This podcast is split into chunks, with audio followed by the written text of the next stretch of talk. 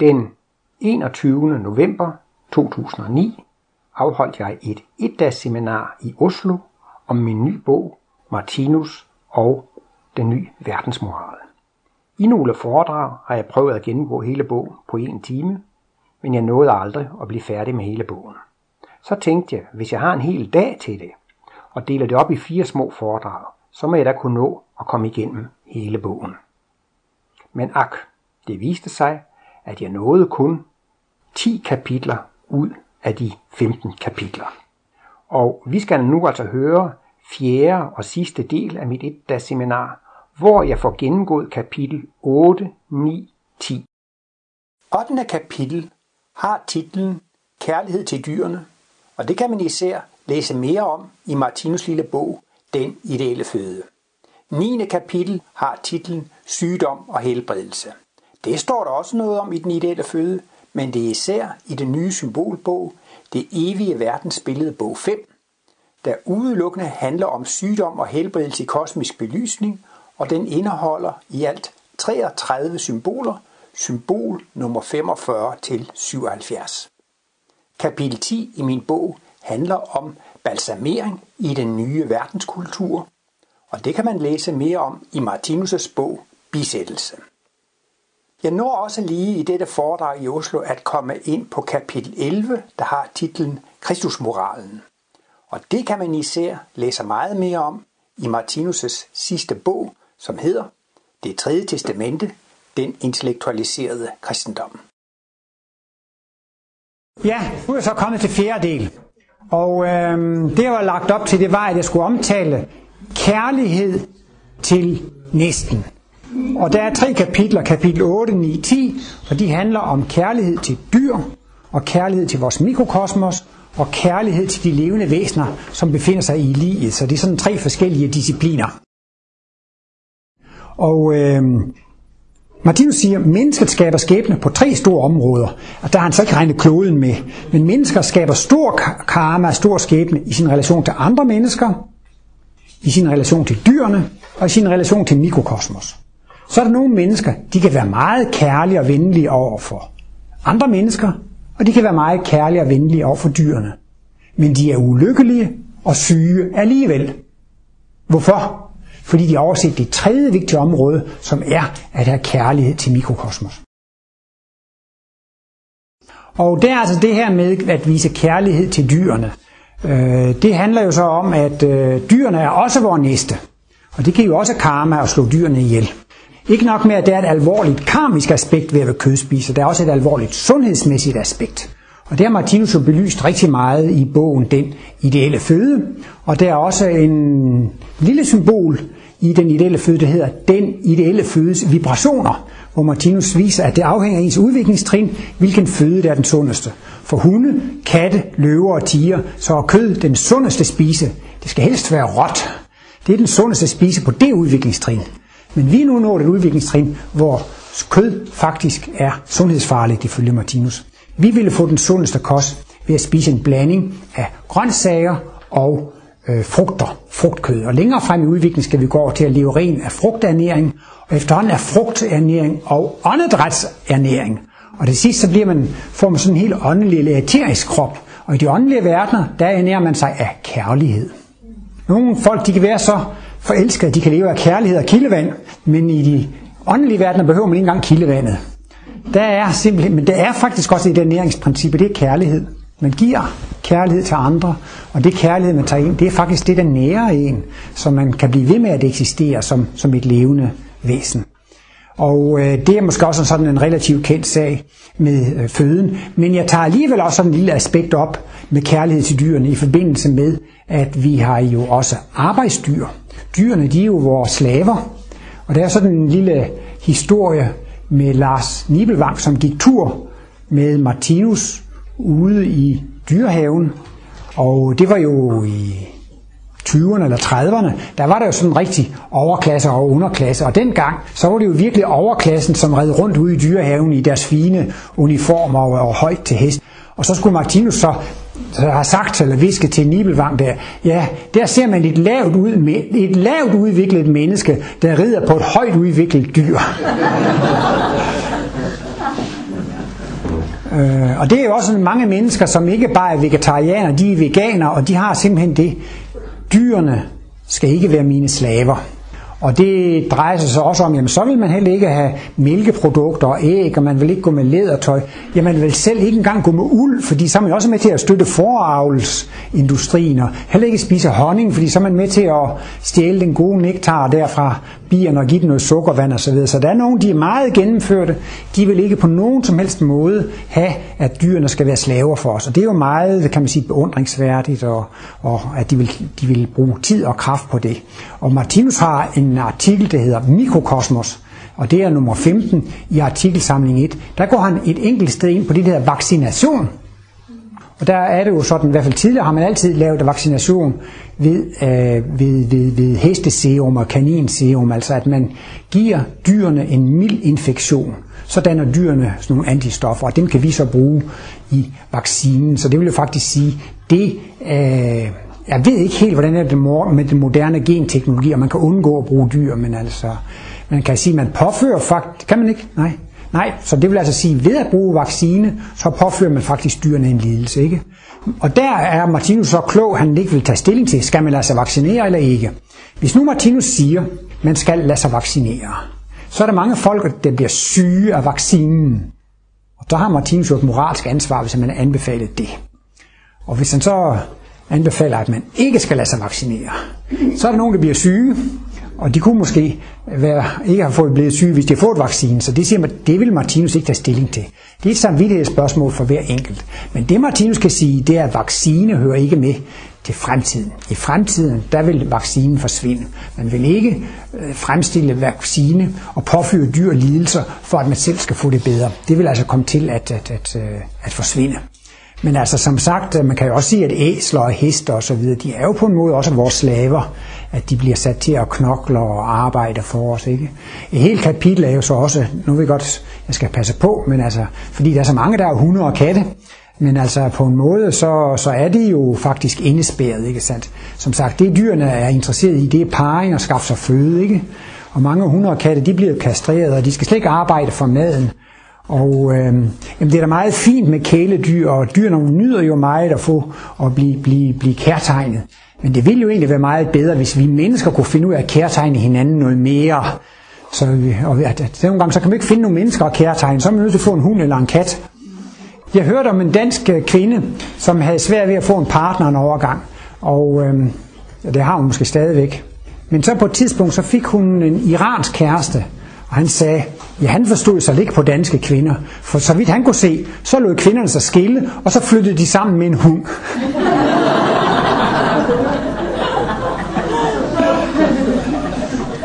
Et, et lille minus ved at hund og kat, det er jo selvfølgelig, at de skal jo faktisk helst have kød.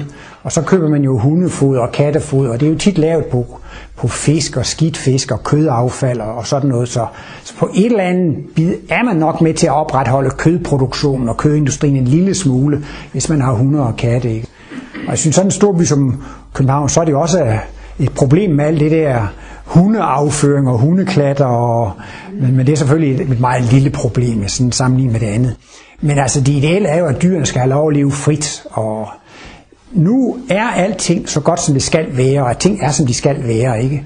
Og øh, for husdyrene, er det, kæledyrene, er det måske også et stort trin i udviklingen. Man kan sige, der er de faktisk på vej ud af det egentlige dyrerige. Og det hører måske næsten med til det religiøse princip.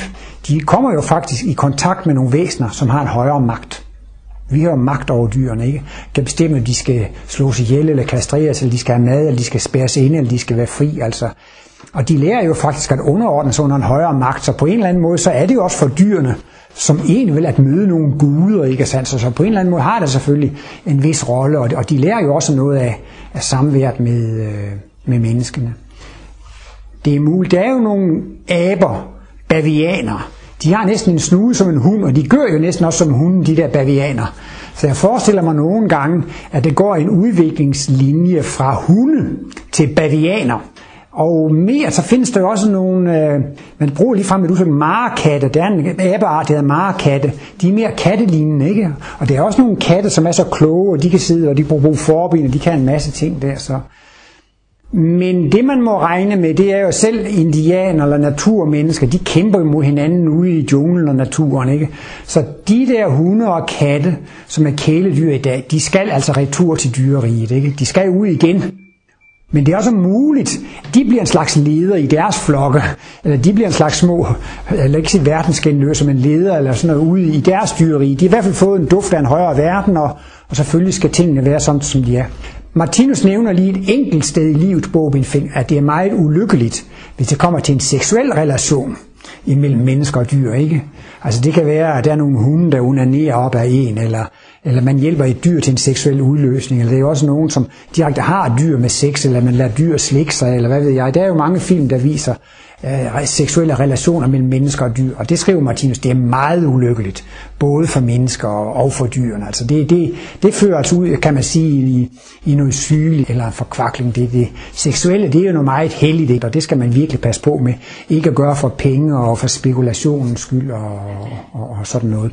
Men øh, der er der mange, jeg vil specielt også sige, sådan noget som førerhunde, ikke sandt? Der vil jeg måske nok sige, at det er et mindre onde i forhold til det gode, det bringer med sig, det er et menneske, som kan få hjælp og måske få et godt liv. Ja. Tenk på, I dag så har vi jo rovdyr og byttedyr, og de er, jo en, de er jo i en økologisk balance, ikke sant? Ja. Hvis alle rovdyrene skal forsvinde, så vil vi overrepresentere overrepresentasjonen av, av ikke-rovdyr. da. Ja, altså det drejer sig om, at der er rovdyr og byttedyr, ikke sandt? Og, og så øh, er det, som jeg reklamerer for, at man skal holde rovdyrene lidt nede, og så må der blive for mange af byttedyrene også, så griber man ind i, i balancen, ikke sandt? Men det, det behøver man ikke at bekymre sig så meget om. Martinus har jo også blevet stærkt angrebet for, jamen hvad nu, hvis alle bliver vegetarer, så kan landmændene ikke leve, og så skal man jo slå alle køer og griser og heste og, og sådan noget ihjel. Jamen det er ikke den måde, det foregår på. Det foregår gradvist ved, at mennesker holder op med at spise kød.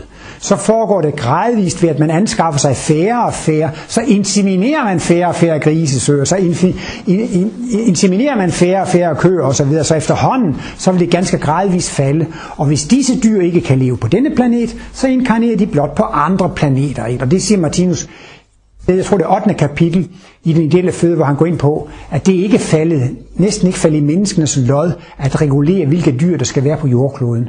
Og der siger Martinus også, at i fremtiden, så vil de for menneskene farlige dyr diskarnere. Når vi bliver rigtige mennesker, så kan vi ikke have, at det skal være giftige slanger og giftigt kryb og sådan noget. Men de kan simpelthen ikke inkarnere på grund af jordklodens åndelige lægemer. Når menneskene bliver alkærlige, så får jordklodens åndelige lægemer en sådan en struktur, som hindrer, at de for mennesket giftige og farlige dyr kan inkarnere på kloden. Det skal virkelig blive et fysisk paradis uden farlige og giftige dyr. Så og der var en gang, som øh, du spurgte Martinus, det var født her i øh, Kosmos, nummer 8 i år, er der en spørgetime fra et gardenparty på Villa Rosenberg. Og det første spørgsmål drejer sig om dyrearter, der er ved at uddø. Ja, men siger Martinus, det er naturligt nok. Jordkloden, det er en levende organisme under udvikling, og alt efter som den udvikler sig, så er der dyrearter, der forsvinder, og så er der nye, der kommer. Det kan også være plantearter, der forsvinder, og nye, der kommer.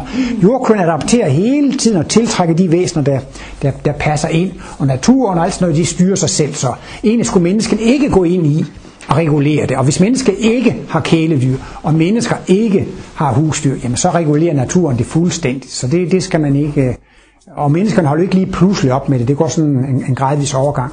I Danmark har vi også haft en stor sag for nylig med mink, pelsdyr. Og det har været op i fjernsynet, og der er nogle aktivister, som har brudt sig ind på minkfarmer og filmet og vist det i fjernsynet. Og så er de jo trængt ind på private områder, og de har sluppet mink ud, og der har været en stor debat om det, men altså, det er jo utrolig store antal dyr, som bliver holdt i små bitte metalbuer. Og, og det er jo så altså for, at øh, man vil klæde sig i deres pels. Der var engang sådan en dyraktivist, eller sådan en tegning af en pels, så synes de, det skulle hænge skilt på pelsen. Er de klar over, at den forrige ejer af pelsen blev dræbt i den? Men altså, der er også et aspekt, og Martinus nævnte det også lidt i hovedværket Livsbog, spor, at det er også noget, man vil gå bort fra. Ikke? Altså, det er jo faktisk, man holder dem indespærret hele livet, og så dræber man dem endda i deres unge og bedste alder. Der, hvor dyrene har lyst til at opleve livet, og de skal pares og opleve et skønt liv, så bliver de slået ihjel. Ja. Det er også et moralsk spørgsmål i fremtiden. Martinus siger, at lovgivning har det formål at beskytte de svage. Så starter lovgivningen med at sige, du må ikke stjæle, og du må ikke slå ihjel, Fordi der er nogen, de kan ikke selv beskytte sig mod det. Så skal loven beskytte dem, ikke? Og så nu har vi i dag menneskerettighedserklæringer, og der er faktisk nogen, som seriøst er begyndt at snakke om aberettighedserklæringer. Altså erklæring, altså at, at man ikke må dræbe højere primat, altså man ikke må dræbe gorillaer, chimpanser og orangutanger, ikke? Og lidt længere ned ad vejen, så kommer det måske også, at man ikke må dræbe en hest. Altså, at, dyrs rettigheder, ja. Altså, og, det, og, det vil, og det hører med til den nye verdensmoral, ikke sandt? Og det er jo klart, at i den helt nye verdensmoral vil man i den grad være optaget af næste kærlighed, og dyrene er vores næste.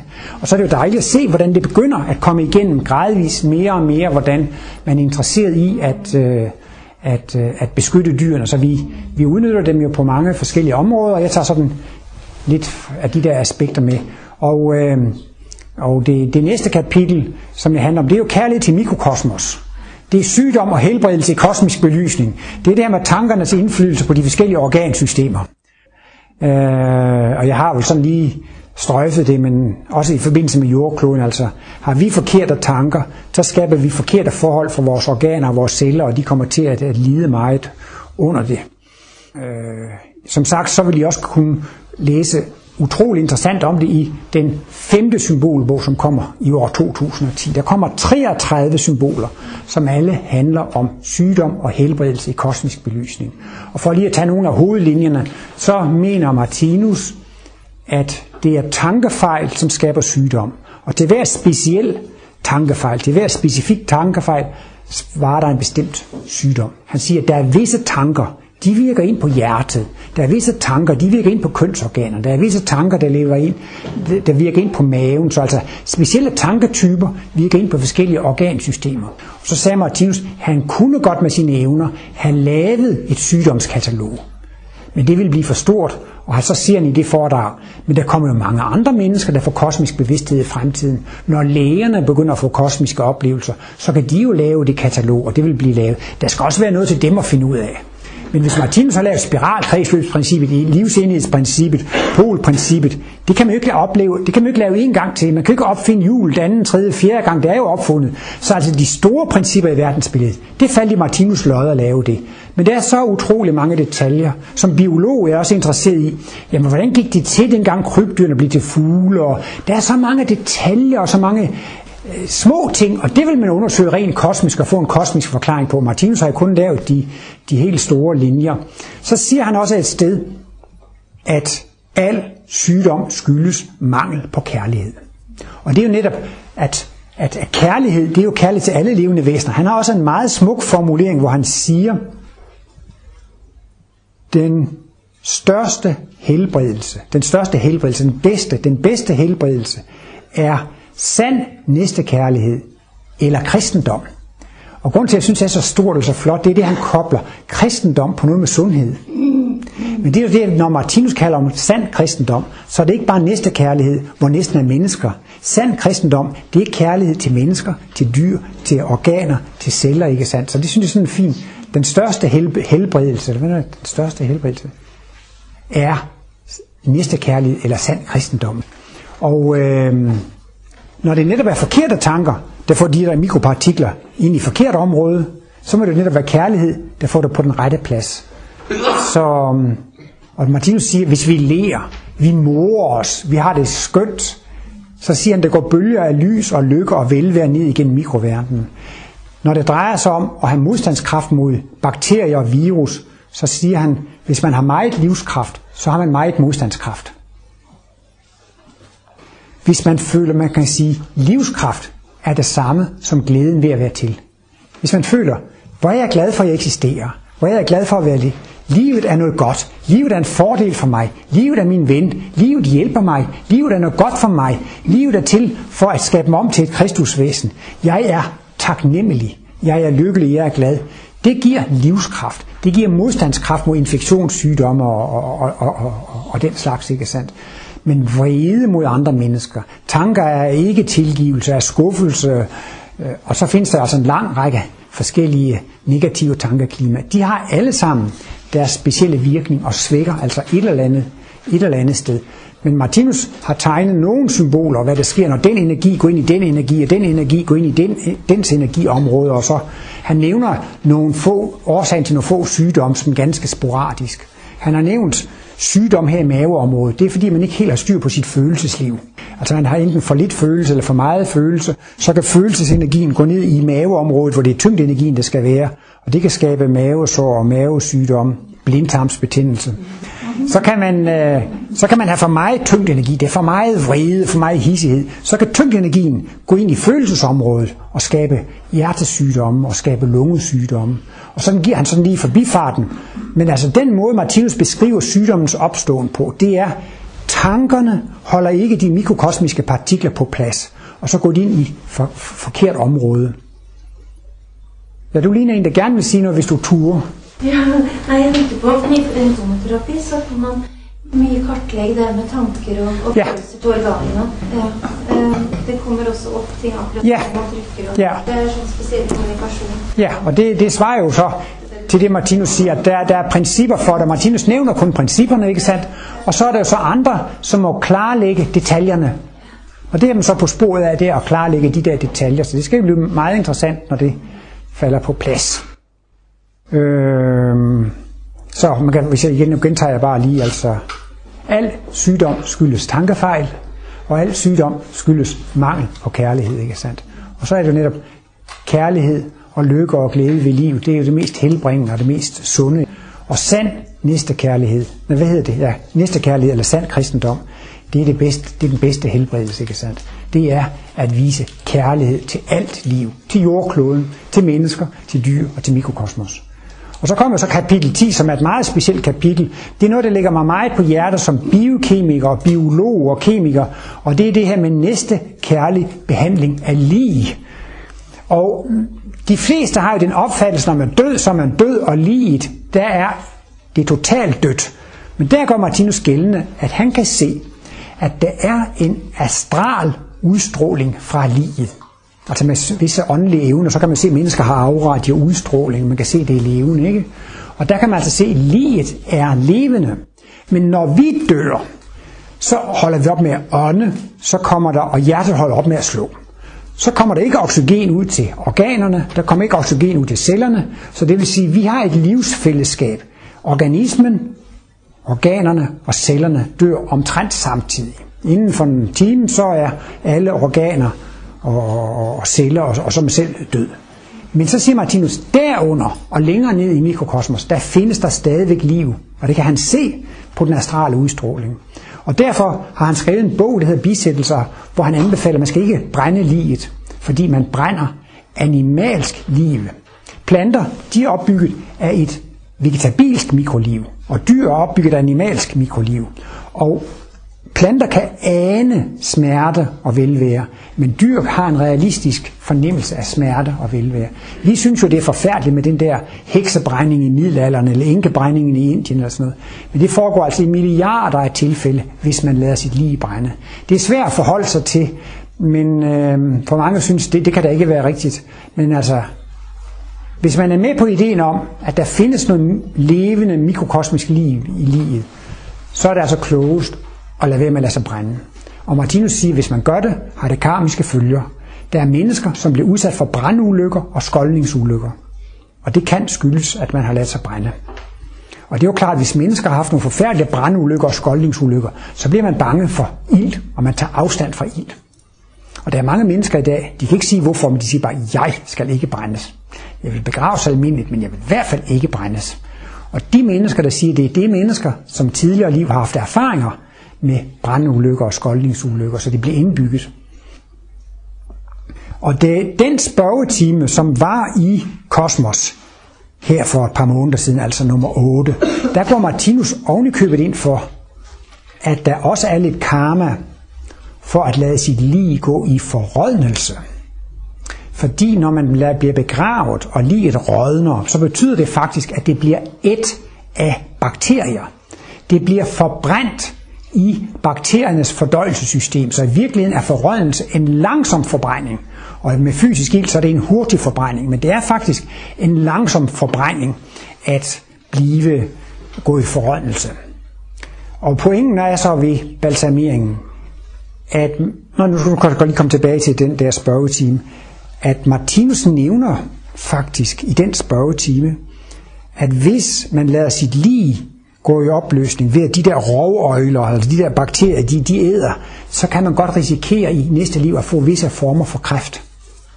Man kan i hvert fald sige, hvis man vil lave en analogi, hvis man lader lige et rådne, så tillader man, at bakterier invaderer det hele og æder det hele. Og det er jo lidt af det samme med kræft, at der er nogle kræftceller, som faktisk i ens egen organisme, mens man er i live, der går ind og udkonkurrerer de andre, som, som, man, som man dør af det.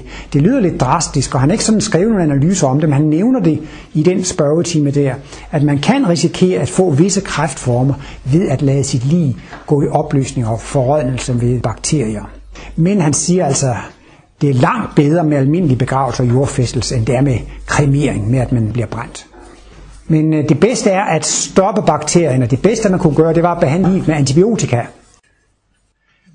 Man kan være heldig at være i antibiotikabehandling lige før man dør. Det er en god balsamering. Og det ved man, fordi over i USA er der så mange retssager, hvor man graver liven op gang på gang, altså fordi så skal de jo obduceres igen og så videre. Og så fandt man, at nogle liv var utrolig velbevarede, og nogle var jo helt rødnet væk.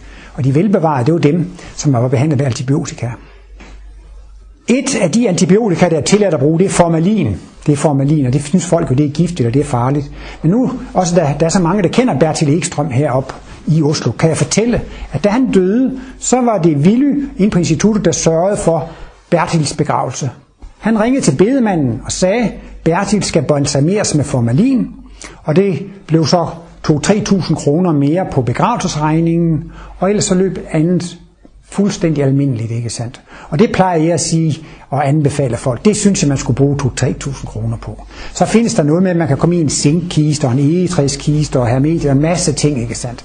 Men øh, jeg synes i det mindste, hvis man vil begraves normalt og uden stor opmærksomhed, det mindste man kunne gøre, det var, og det kan gå så enkelt, man skal bare bede begravelsesentreprenøren om, at man vil balsameres. Og så tager han jo så kontakt til hospitalet, og så, så bliver man balsameret, og det foregår ved en fortyndet opløsning af formalin, altså formaldehyd, eller metanal, som det hedder på moderne kemisprog, bliver sprøjtet ind i blodkredsløbssystemet, og så fordeler det sig der. Og Willy og Misha, de overvejede, at Martinus blev balsameret. Han fik lige en ekstra sprøjte her ved hænderne, fordi det var lidt svært at komme ud af ved fødderne, og vist også lidt i, i, i, i nakken. Og Martinus, han havde nogle ting, der hørte med til hans mission.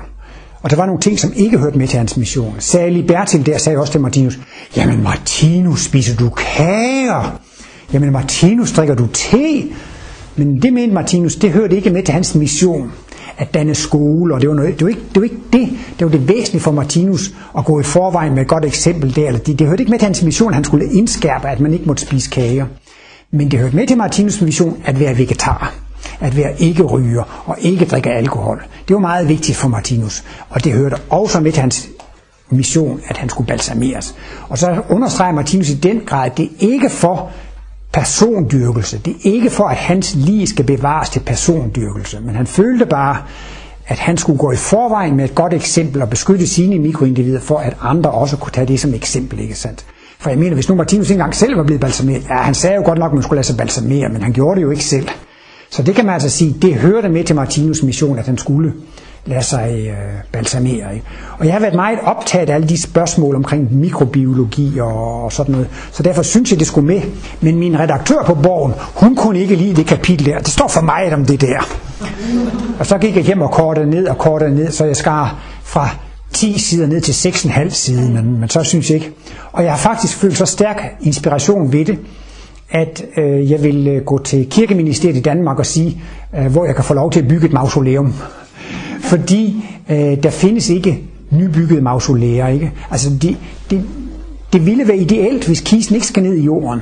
Så skal man jo ned til ormene og miderne og bakterierne og træet rådner og kisten synker sammen og ormene kravler ind og alt det der så var det jo bedre, at man kunne blive parkeret over jorden. Og det blev jo dyrt og fint langt i fremtiden, og det er ikke instituttets opgave at løse det. Men da jeg skrev det kapitel, så følte jeg, tror, jeg skal gøre noget ved det.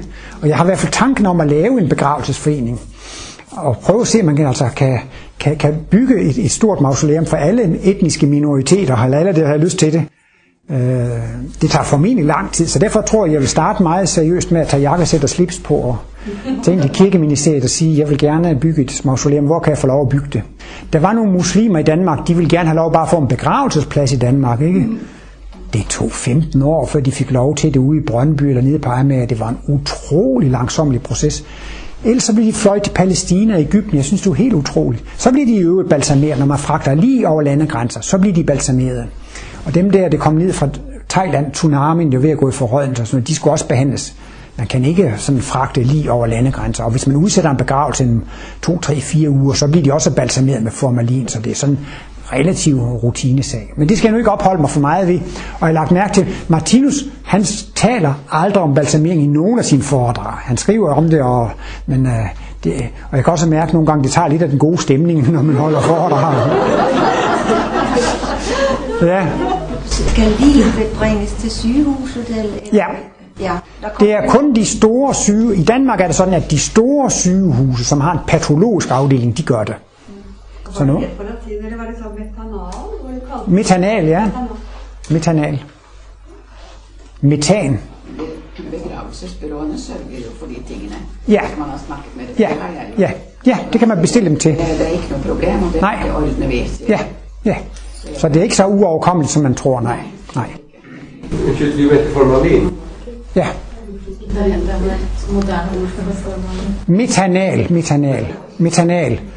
Og det kemiske navn, det er formaldehyd. Hvis man så laver en fortyndet opløsning i vand af formaldehyd, så får man noget, der hedder formalin. Så er det så, jeg siger sådan lidt vittigt, at øh, danskerne de er jo glade for at drikke og for at ligge i sprit. Og sprit, det kan også slå bakterier ihjel. Så jeg tror, at danskerne i større grad vil gå ind for balsamering, hvis de kan få lov til at ligge i sprit, i stedet for at ligge i formalin. Man ser dog snoge og puser og sådan noget på øh, zoologisk museum og sådan noget. Der er det jo nogle gange, at dyrene de er lagt i sprit for at, at de kan blive bevaret. Formalin, det er jo ikke så lækkert, men jeg vil da hellere gå på en anatomisk studiesal og se velbevarede produkter, end jeg vil grave et øh, måned gammelt lige op og se på, hvordan står det til nu? Nej. Men altså det, det har været meget vigtigt for mig. Det er meget sjovt, at Esperantoen og det med balsamering, det er ting, der har har optaget mig meget. Og folk spurgte også, hvem, hvem sigter du til i den bog, du skriver? Og der har jeg mere haft det. Der er noget, der ligger mig på hjerte, og det vil jeg ud med. Og så vil jeg blæse på, hvem det skal læse det eller ej. Men når jeg er lidt for, når jeg er lidt for højt op, så er det, hvis nogen spørger mig, hvem, har, hvem skriver du for, hvem er din målgruppe, så svarer jeg, menneskeheden. Ligesom Martinus. Det er godt nok lidt pral. Ja, Du, du sagde, at formalin var øh, et an- antibiotikum. ja. Det, det vidste jeg ikke. Jeg troede, det var noget, noget gift. Det er i hvert fald et antibiotikum i den forstand, at det dræber alt mikrobiologisk liv. Meget bredt spektra. Det er måske de mest... Ah, man kan måske ikke kalde det et antibiotikum, men altså... Men altså, det dræber alt mikrobiologisk liv. Og set ud fra den synsvinkel kunne man jo godt kalde det det utroligt kraftigt og det utroligt bredt spektret. Men jeg tror nok i dag, at så har man jo mere den fornemmelse af, at, at antibiotikum det er et stof, som skal anvendes i en meget, meget lille koncentration og have en meget specifik virkning, ikke? Men jeg ved ikke, hvad antibiotikum, det er jo noget, der, der stopper det mikrobielle liv, jo ikke? Og det gør formalin også. Men det er altså ligesom at skyde, skyde myg med kanoner. Altså, så... Men jeg tenker det, det med antibiotika, vi har jo talt om det litt. Eh, altså at eh, det er jo en lang rekke forskjellige bakterier som må, som må drepe forskjellige eh, bakterier. Forskjellige antibiotika. Ja. Så, så det, det, må, det vil være ytterst skadelig for naturen eh, hvis vi pøste ut en masse antibiotika, Ja.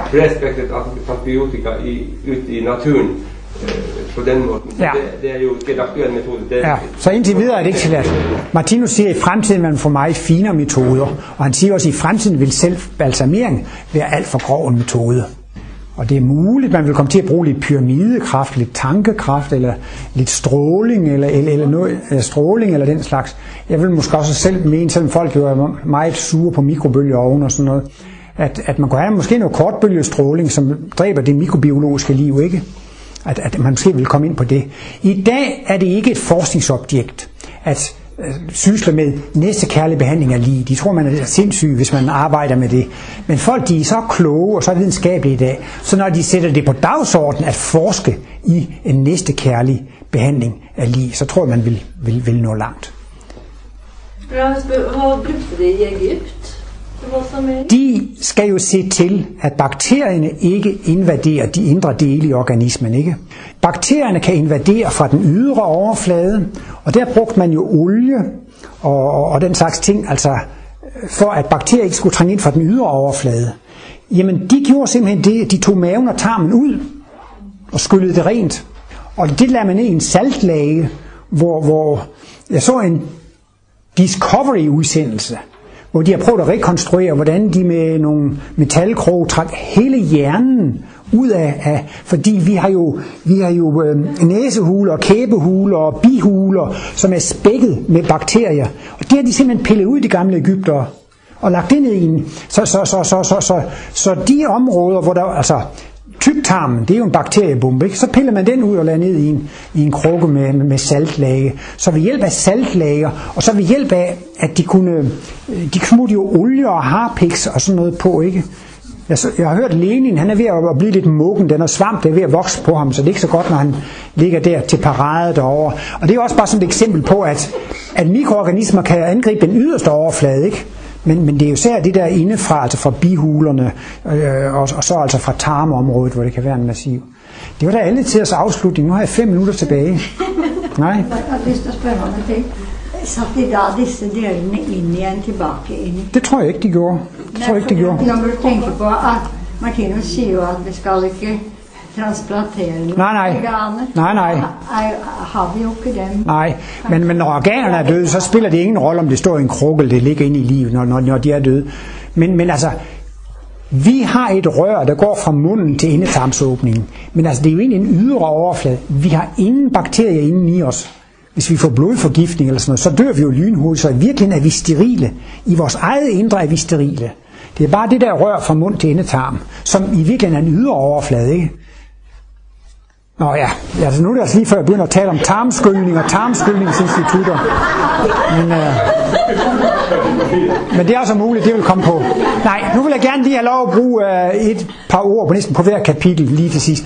Det tiende kapitel, det handler om Nej, det 11. kapitel, det handler om Kristusmoralen. Så kommer jeg lidt tilbage. Men altså i fremtiden vil det blive et dagligt tema, hvordan kan jeg praktisere kærlighed til livet i mikrokosmos. Derfor hører det også med til verdensmoralen med alle de her ting. Altså verdensmoralen, det handler også om moral, eller, men Kristusmoralen, så tager jeg specielt med korsfæstelsen. Korsfæstelsen, det var et kosmisk glimt for jordkloden. Og det vi skal drive, det er jo Kristusmoral. Altså på en måde er den nye verdensmoral jo Kristusmoralen med tilgivelse, det skal gå ud over det hele, ikke sandt? Og kapitel 11 handler altså, det er det mest teoretiske, det handler om evigheden, et evigt verdensbillede. Og der har det jo været lidt til debat med det her udtryk 0x. Lige før Martinus døde, fik han skrevet 0x i stykke 135 og 36 i den intellektualiserede kristendom, står der noget om 0x, og vi har haft en vældig debat i Danmark om det, og jeg er gået ind i debatten. Og nu til sidst, så tænker jeg, nu, har jeg, nu, nu er det min bog, og så skal det med i den her bog. Og så har jeg så skrevet en hel del om, hvordan også øh, evigheden øh, er ryggraden i. Så kommer der et kapitel om det tredje testamente, og det synes jeg allerede, jeg har talt om i, i forbindelse med kapitel 1. Og det 14. kapitel, det handler om Kristi genkomst og øh, de her bibelske profetier. Det synes jeg næsten også, jeg har, jeg har omtalt. Jeg vil måske gerne lige pege på noget helt specielt. Det er forsiden af livets bog. Der er der et symbol, hvor der er en Kristusfigur på skyerne. Og der er et sted i Bibelen, det hedder, at ved Kristi genkomst, så skal Jesus komme på skyerne med meget kraft og herlighed. Det står endda i to af evangelierne. Og Martinus har aldrig skrevet, at hans symbol er en opfyldelse af den bibelske profeti. Men i bogen bringer jeg et foto fra hans arbejdsværelse. Og ved en kraftig forstørring kan man se, at han har symbolet på sin reol, eller på, på væggen i sit arbejdsværelse. Og så har han med clips, med games, har han sat bibelcitatet på. Så der findes et fotograf... Ja, nu ved jeg godt, der er så meget fotomanipulation i dag, så det tæller måske ikke som bevis, men jeg vil nu alligevel sige, det er bevist fotografisk, at Martinus har koblet det bibelske citat på det symbol, ikke? Og øh, det var jo sådan, da Jesus kom til Jerusalem, så stod der i det gamle testamente, at Messias skulle ride ind i Jerusalem på et æsel. Der står i det gamle testamente, at Messias skulle ride ind i Jerusalem på et æsel. Det er profeteret i det gamle testamente, at, at Kristus skulle komme på et æsel. Men så kom Jesus op til Jerusalem sammen med sine disciple, og de havde jo ikke noget æsel. Så sender Jesus to disciple ud for at låne et æsel så han kunne ride på et æsel ind i Jerusalem. Det vil sige, at Jesus gjorde faktisk noget for, at den bibelske profeti skulle gå i opfyldelse. Og derfor er jeg også så glad for, at Martinus faktisk altså også er med det, øh, den sammenkobling, altså faktisk siger, det symbol, som der er på forsiden af mit værk, det tredje testamente, det er opfyldelsen af profetien om Kristi genkomst.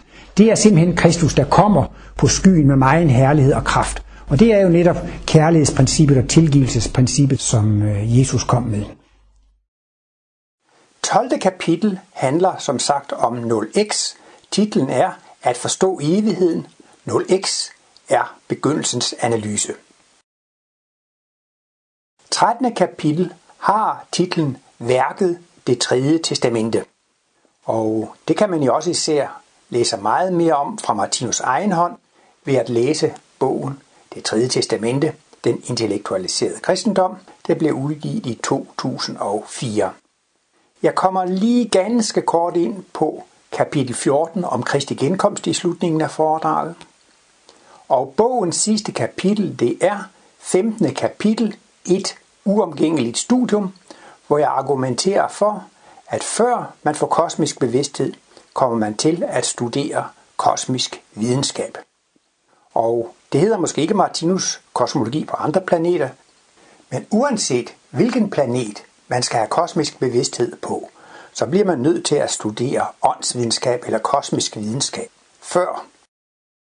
Og først er det et teoretisk viden, og så praktiserer og øver man, og til sidst bliver det helt virtuost, og så slutter det med, at man selv får kosmisk bevidsthed. Og her til slut kan I lige høre Lars Palerius, der improviserer lidt på guitar.